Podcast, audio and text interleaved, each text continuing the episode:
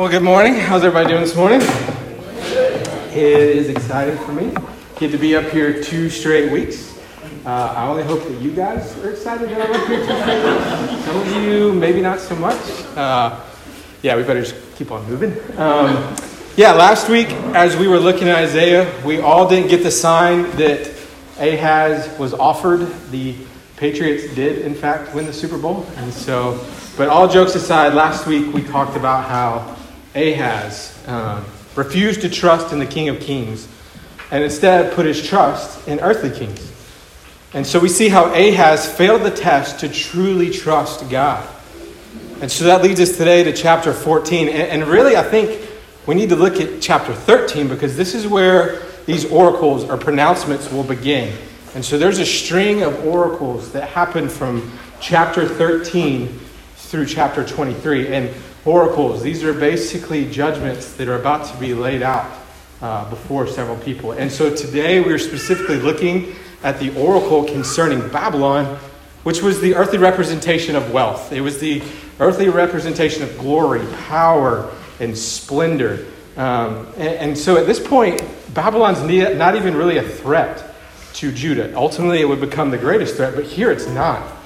Um, it is a part of the Assyrian Empire, which is a huge threat. But Babylon basically views itself as Texas here. Is anybody a Texan in here? What's that saying? Everything's bigger in Texas? Yeah, I, I don't know if I can buy it, but that's basically what Babylon is saying here. Hey, I am a part of the Assyrian Empire, but we have where glory, splendor, wealth, prosperity actually lie. If you look at uh, chapter twenty-one, it says here, the oracle concerning the wilderness of the sea. Um, and so if you look at it, here in Assyria, it it's basically lies on the um, Euphrates River, and it's got all these trade routes. You would think that there is this huge prosperity going on in Babylon. But this here, the, the oracle concerning Uh, in ch- chapter twenty-one, it says, uh, the oracle concerning the wilderness of the sea.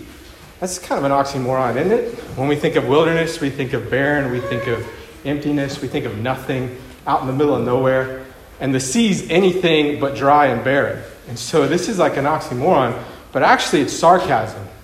Because if you look at it, Babylon, all on the surface, has everything going for it. But then when you dive in, when you press in, and we're going to see this throughout today, when you press in, you're going to see that Babylon is empty. It's dry. It's barren. And so we back up uh, to chapter thirteen, where this oracle begins about Babylon. And this, this judgment that's going to be pronounced on Babylon. And the thing here, Isaiah sets this up. So we've, we've mentioned that there's going to be oracles from chapter thirteen to chapter twenty-one. But here in the beginning, the first sixteen verses, Isaiah does nothing to mention Babylon. Why is that? What is he trying to do here? He's trying to set up, and he's using language that refers to the whole world. So this is specifically concerning Babylon, but the whole world is going to be judged as well. He's setting this up. And this is a big statement for Isaiah to make. It's a big statement because if you think about it, in this time, Judah is very small. But here, Isaiah is saying, my God is the God of the world. And so that would be for us. It'd be like the, the God of Murfreesboro standing up and saying, our God's actually the God of the world. Like all you other ones, no, our God is the one. And so I want to stop right here because I feel like this is a huge, huge moment. And I think teenagers, especially for you in this room, you're going to be faced with a similar situation in your lifetime to what Isaiah has to do right now. If you look at the way our world is going, if you look at where we're going, there's going to be a time when Christianity is not the majority, but the minority. And so you're going to have to stand firm in your faith. You're going to have to stand up when God, everything around us, our circumstances, everything going around says, no, your God is not the God of this world. The things of the pleasures, our gods are what's ultimately ruling. You're going to have to stand firm in your faith. And so right now, right, isn't that what faith is? Standing firm in something that when circumstances around you aren't saying that. And so students, please ground yourself, root yourself. It's easy to say yes when it's obvious. It's not so easy to say yes when it's not obvious, when things around us are swirling. And so right now, I would just encourage you teenagers, students, ground yourself in your faith, root yourself, in this word because it is good. And hopefully I can show you that through Scripture this morning. And so why does Babylon, what has Babylon done to deserve this judgment? Why are they the poster child for judgment in the world? Look at verse eleven of chapter thirteen. It says here, I will punish the world for its evil and the wicked for their iniquity. I will put an end to the pomp of the arrogance and lay down the pompous pride of the ruthless. So right here, they have pride, arrogance, and ruthlessness. They are basically saying to themselves, I am God. And so the separation is clear. We have God, who is the God on high. And you have people saying, I'm trying to be God. I want to be God. And so a God that is perfect, who is wonderful, who is excellent, cannot have sinful rebels in his presence. And flu season is coming around. And like, I want to put a hedge of protection around my house. But if I bring in a bunch of people that have flu, then what does it do? It's going to... It's going to minimum, my house is going to be full of flu. It can't tolerate that. And so that's exactly what God's doing. Tiffany, I love this about her, and I hate it about her. When she gets sick, she's like, oh, come, come comfort me. Come cuddle me. And I'm like, girl, I'm about to stick you in the room. We're going to put hazmat up. Like, I'm going to feed you with a hazmat suit on. Like, no, I'm not getting near that. I don't want that to get me. And in a much greater way, that's what God is doing. God, if he were to allow sinful rebels into his presence, is making himself less than God and elevating people. And so right here, the attempt by these people, and I think this is where we differentiate between pride and self-respect. Self-respect says, I am made in the image of God, while pride is manufactured by our accomplishments. Pride says, yeah, look what I've done. I've done this. I've done that. I came from nothing, and now I have access. Where self-respect says, I am made in God's image. I have worth because of Jesus Christ. I have worth because of his death, because of his resurrection, that he came as a sinless man and died for me. Ah, this is good. And so what is this earthly glory? What is this glory that Babylon's attempting to have for itself, this pride? What does it get them? Look at verses seventeen through nineteen here. Behold, I am stirring up the Medes against them, who have no regard for silver and do not delight in gold. Their bows will be slaughter. Their bows will slaughter the young men. They will have no mercy on the fruit of the womb. Their eyes will not pity the children. And ba- Babylon, the glory of kingdoms and the splendor pomp of the Chaldeans, will be like Sodom and Gomorrah when God overthrew them. And so the glory of the nations means nothing. The glory of the nations means nothing. What their pursuit of is going to end. It's going to be nothing. And it's going to be ruined in the end. And God is going to be the one responsible for it. And so we also look, chapter twenty-one, verse two. This is also part of our reading this week. A stern vision is told to me. The traitor betrays and the destroyer destroys. Go up, O Elam. Lay siege, O Media. All the sighing, all the sighing she has caused, I will bring to an end. This leads to nothing. That ultimately leads to destruction. When we try to elevate ourselves to God, when we try and have pride, arrogance, ruthlessness, it leads to our destruction. And so that leads us here to chapter fourteen. And so what do we make of this oracle in, in our reading this week? What do we make of this destruction of Babylon? For starters, let me say the future is uncertain. Oftentimes we say things are sure bets, only to be let down by them. And in, in research for this week, uh, I came up with a few examples, and uh, just want to go through these with, with you. Uh, the Cheetos lip balm. Uh, ooh. Yeah, I don't even know where to start with this. I don't see the progression. We have mint, cherry, maybe even vanilla, vanilla, but then Cheetos. And I mean, I can imagine somebody walking up, I know what you had for a snack today. I mean, was it orange colored? Like, what is it? I think they should stick to chips.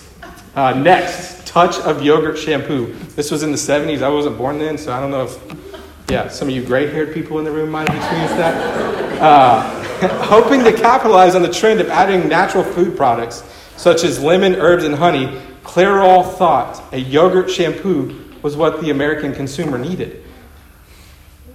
Turns out they had severely miscalculated. Apparently, many customers were confused by what they had bought because there were several reported cases of people eating their shampoo. Next one. Any coffee drinkers in the house? I think there's a lot of them in here. Maxwell House brewed coffee. Now they're on to something. Wrong. This already brewed coffee in a carton was supposed to be convenient and easy. Well, if you were lucky enough to stumble upon this gro- this in the grocery store, you would find it in the refrigerated section with "Enjoy Hot" written on it. Begs the question, hot or cold? Turns out this carton on the inside was made of foil.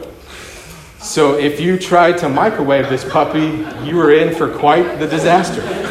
Needless to say, it was removed from the shelves soon after.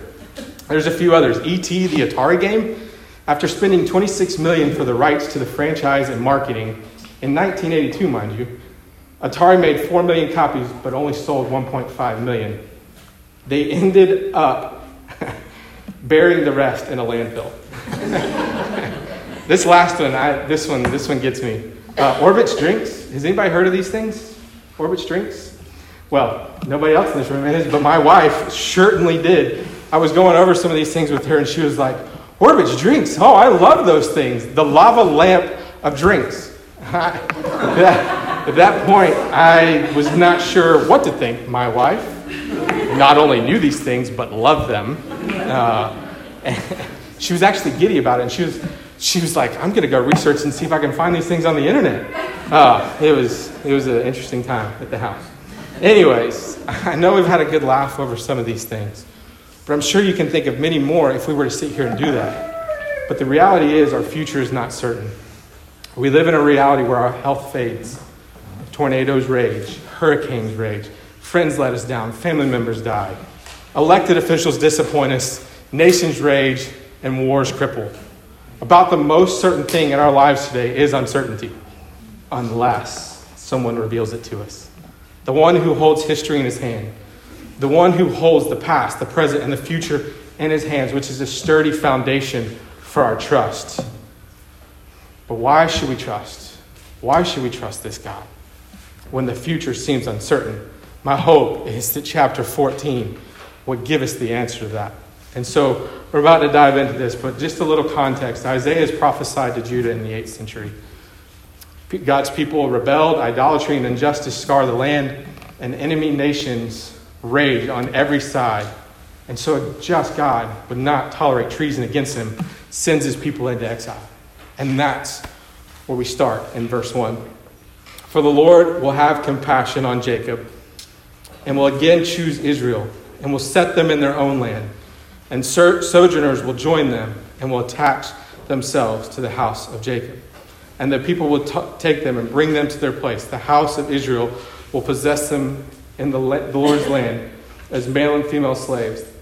They will take captive those who were their captors and rule over those who oppressed them. And so what we see here is that judgment in chapter thirteen and twenty-one, hopefully this judgment that has been heaped on Babylon pays the way for compassion from the Lord. And so here we are. God will show compassion by bringing his people back from exile. He rejected them and now is bringing them back.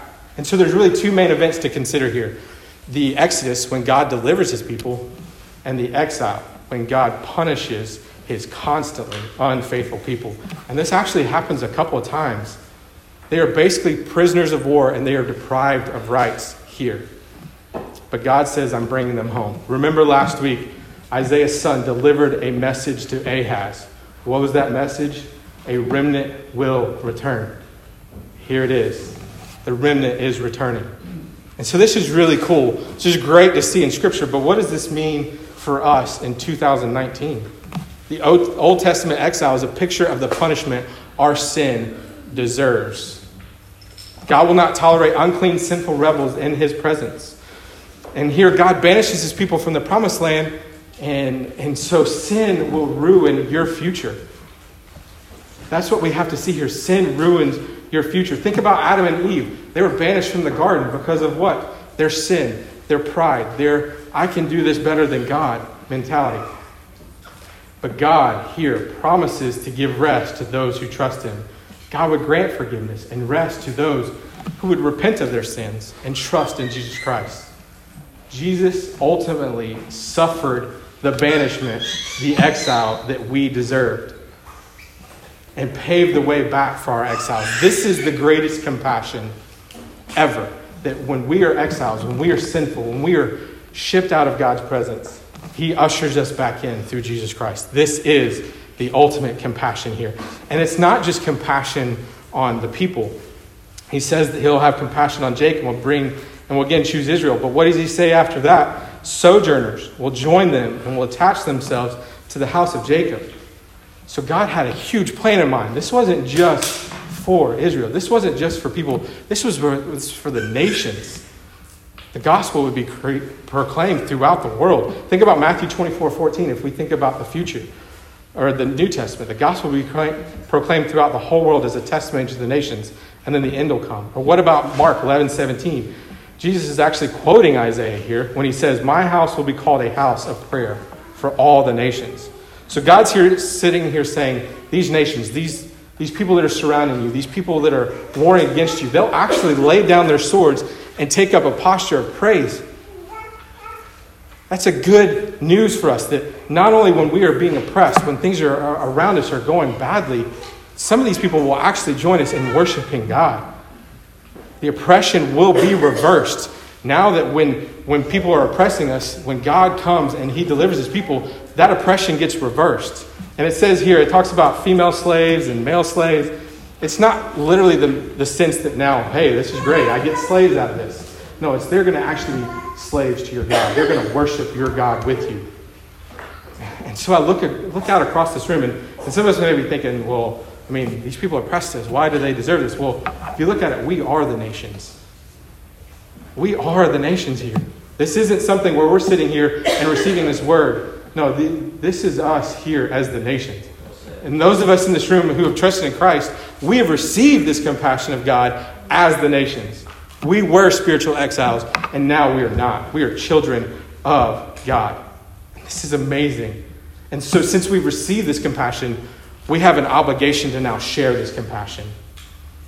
This compassion, those people who have wronged us, persecuted us, or just, just the general bad in the world, we display compassion because they are not out of the reach of God. We have confidence in that. God here is saying, those that oppress you, I will bring some of them to you, bring some of them to my worship. That's the same thing in our world today. We look at there's so much bad, we think, well, they are so far beyond any help. But here God's saying, no, nothing is out of my reach. Imagine the person who has wronged you, calling you up this week and saying, I am sorry. And not only am I sorry, but I have put my trust in Christ. That is good news for us today. This text gives us hope. And not only hope for compassion for everyone, but the, even the oppressor. Think about a New Testament picture of this, Paul. Paul is giving approval to the uh, stoning of Stephen. He's putting Christians to death. That's just the short list of the laundry things that Paul has done wrong. But what does he do? He becomes a servant of God. He becomes the greatest missionary we've ever known. This reality gives us hope that we can boldly approach God with our petitions for our family members, friends, neighbors, and those we think have no chance, because God's passion is within reach of everyone. And so that's what we see there. We're going to read now from, from three on. Um, we're going to read through twenty-three. I know it's a long passage, but bear with me. When the Lord has given you rest from your pain and turmoil and the hard service with which you were made to serve, You will, be, you will take up this taunt against the king of Babylon. How the oppressor has ceased, the insolent fury ceased. The Lord has broken the staff of the wicked, the scepter of rulers, that struck the peoples in wrath one, with unceasing blows, that ruled the nations in anger with unrelenting persecution. The whole earth is at rest and quiet. They break forth into singing. The cypresses rejoice at you. The cedars of Lebanon say, "Since you were laid low, no woodcutter comes up against us." Sheol beneath is stirred up to meet you when you come. It rouses the shade to greet you, shades to greet you, all who were leaders on the earth. It raises from their thrones, and all who were kings of the nations, all of them will answer and say to you, "You too have become as weak as we. You have become like us. Your pomp is brought down to Sheol, the sound of your harps. Maggots are laid as a bed beneath you, and worms are your covers. How you have fallen from heaven, O day star, son of dawn. How you are cut down to the ground, you laid, uh, you who laid the nations low. You said in your heart, I will ascend to heaven above the stars of God. I will set my throne on high. I will sit on the mount of assembly in the far reaches of the north. I will ascend above the heights of the clouds. I will make myself like the Most High. But you are brought down to Sheol, to the far reaches of the pit. Those of you who will see, uh, those who see you will stare at you and ponder over you. Is this the man who made the earth tremble, who shook the kingdoms, who made the world like a desert and overwhelmed its cities, who did not let his prisoners go home? All the kings of the nations lie in glory, each in his own tomb. But you are cast out away from your grave like a loathed branch, clothed with the slain, those pierced by the sword, who go down to the stones of the pit like a dead body trampled underfoot. You will not, you will not be joined with them in burial, because you have destroyed your land. You have slain your people. May the offspring of evildoers no more be named. Prepare slaughter for his sons because of the guilt of the fathers, lest they rise and possess the earth and fill the face, uh, fill the face of the world with cities. I will rise against them, declares the Lord of hosts, and will cut off from Babylon names and remnant, descendants and posterity, declares the Lord. And I will make it possession of the hedgehog and pools of water, and I will sweep it with the broom of destruction, declares the Lord of hosts. Whoa, that's a lot. And so right here, I think the overarching thing that we can see, trust God because he will put his enemies to shame. The defeat of God's enemy, enemy is good news for us. We can celebrate that the, the guilty will receive justice. Think about verse four right here. It says, Uh, you will take up the taunt against the king of Babylon. And, and so it, it's talking about a king, but I think it's any king of Babylon. It's any nation that is sinful. This isn't just a, a target. Yes, it is a target for this king, but it is a target that any king, any nation, any of us who will not trust in the ultimate king are going to be judged. And so we see this, and, and some of us, some will say this refers to Satan or Lucifer. And I think scripture is clear here that this is a uh, future uh, revelation. This is future talk. And so, yes, uh, Satan is a part of the ultimate fall, but Satan's fall happened before. And so this is an all-inclusive defeat. This isn't just Satan's defeat. This is anybody in sin is going to be defeated. And so what I think is important to see here, though, is the fate of the king and the fate of God's enemy. This is a great reversal. The oppressor is now getting oppressed by God. This is poetic justice here. Verse eight. I love what verse eight says. The cypress rejoices in you, the cedars of Lebanon, saying, since you were late, though, no woodcutter will come up against us. This is a taunt. This is like good old-fashioned just trash talk going here. Uh, the cedars and the and the uh, the cedars of Lebanon, they were often cut down to be then placed in kings' temples, in their, their kingdoms. And so these, these trees are saying, no more are we going to be cut down. Think about it again in verse nine. Sheol, the realm of the dead. This king is now met by the welcome committee at the gates of hell. And not only that, they're even making fun of him and mocking him. This once great king and proud king is now united in darkness with proud rulers and even ones that he probably once trampled over. And they're now saying, you're just like us. You're just like us. You're disgraced. And, and this is real, and this is deep for him. This is a conscious torment. Hell is a conscious torment. This eternal suffering in hell for those that continue rebelling against God is conscious. You're not sitting there unaware of where you're at. You are living in darkness for eternity. This is not a temporary state. This is eternal. Verse twelve, you thought you were the brightest star. You're actually going to plummet to the darkest pit. Pride wants us to be like God. How foolish this king was to feel he was worthy and invincible. It continues in verses eighteen through twenty. He receives a major blow here. In verses eighteen through twenty, it says, and the kings of the nation in glory lie in their own tomb, but you are cast out away from your grave. So this was a huge honor for kings to be laid in a tomb at this point. And so here it's saying, no, you're going to lay on the battlefield as the lowest man that's died. You won't even be recognizable. You won't even be recognized. And so it continues. It says he won't even have a name.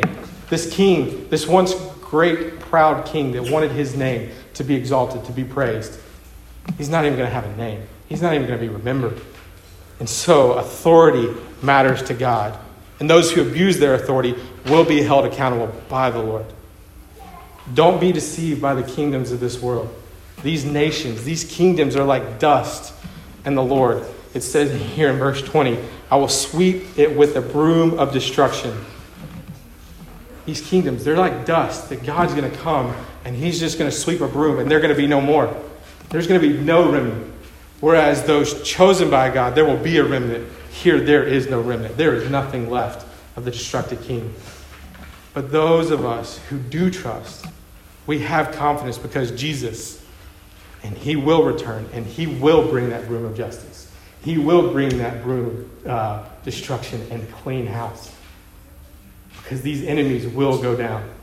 And while he is, Isaiah, talking about judgment here on Babylon, he's indirectly talking to Israel. He's indirectly here saying, don't trust in the kingdoms of this world. Do not trust in the things of this world. The only trust you have is to look at Jesus. Our temptation in our world today is to look at our circumstances and say, I have to make alliances with kingdoms, or I have to make alliances with things around us because that's ultimately what would satisfy us. But no, here he is saying, don't be tempted. Don't do that. Trust in the Lord. And so I think the only ones that are on the right side of history, according to this passage, are those who repent and trust in God. And so for those of you in this room that haven't placed your trust in Christ, I, I wonder how you're receiving this. What, what are your thoughts on this? What are you putting your hopes in? And, and I fear that uh, success and the things that we often put our hopes in can often blind us to our ultimate reality, to our ultimate uh, ending, where our ultimate destiny will be. And for believers in this room, for people that haven't put their trust, we need to see in this room today, wake up and realize self-reliance on ourselves only leads to judgment. Self-reliance on the things of this world is only going to lead us to judgment. And trust in God and God alone is what gives you life. Judgment can be tough. Reading these verses can be tough because each one of us in this room probably knows somebody that's living in sin. But here's the beauty of this. We are in the in-between times. God has not come back. And God has given us the necessary tools. He's given us prayer. He's given us his spirit. He's given us his word. And so we can boldly go and we can boldly proclaim this glorious gospel to people that have never heard or who have been resistant to it. Because we've seen that nobody is out of the realm of God. We can do that. So we resist pride. These verses seem strong, but pride is wanting things to go our way, wanting things to be uh, for us. But take confidence in God's victory. This entire section is for our confidence. This is why there's so much detail, because the fall is great, but the victory is greater. There's so much detail in here for us to see, but God's victory is greater, and he wants to show us that here. And so we have hope in the midst of uncertainty, that we can trust God in the future. Whatever's coming tomorrow may seem bleak for us in this room. There's so much hurt going on in this world today, but we have hope in Christ. Yesterday, Tiffany and I um, went to watch a movie on a missionary hero of mine, Graham Staines. Graham Staines was a missionary for thirty years in India, and he was specifically targeting or ministering to the leprosy community. And so if anybody knows anything about India, the caste system in India is strong, and lepers are basically the lowest form, the untouchables. And here's a man going in and treating and loving and showing Christ to them. One night, uh, in actually January twenty-third, nineteen ninety-nine, Graham and his two sons were at a monthly meeting of believers, and they were sleeping in their van or their uh, their car, and they were ultimately burned to death alive in their car for their beliefs. They're trusting. So, oh, so many questions swirl in my mind. Like, why would you take this guy that is loving on lepers, that is showing your good and gracious gospel to people, and is loving the least of these? And, and these questions still go in my mind. But uh, his wife, Gladys, uh, got to proclaim truth to the entire country. And this is what she says. This is written in the newspapers. I have only one message for the people of India. I am not bitter, neither am I angry. But I have one great desire, that each citizen of this country should establish a personal relationship with Jesus Christ, who gave his life for their sins. Let us burn hatred and spread the flame of Christ's love. Mm. He also had a thirteen-year-old daughter, and listen to her words. Just days after her father was martyred, I praise the Lord that he found my father and brothers worthy to die for him. Brothers and sisters, we have a good God who promises to deliver us in the end. Gladys Staines here, confidence was in the Lord. The, her husband and her two boys' future were secure because they had placed their trust in the Lord. The outcome was secure. They didn't have to worry about death because ultimately they were going to be reunited with the King of Kings and the Lord of Lords. And she also knew that she can continue this mission because she knew her future was secure. Let us raise our children knowing that their future is secure in the Lord. Let us raise them so they can sit there and say, yes, my dad's gone, but praise God, he was worthy to die for him. Hmm. This is just good news for us. So God is not absent or silent. This chapter rests in your Bible to show you that truth will prevail. Justice will flow like mighty water, righteousness like a uh, rolling stream.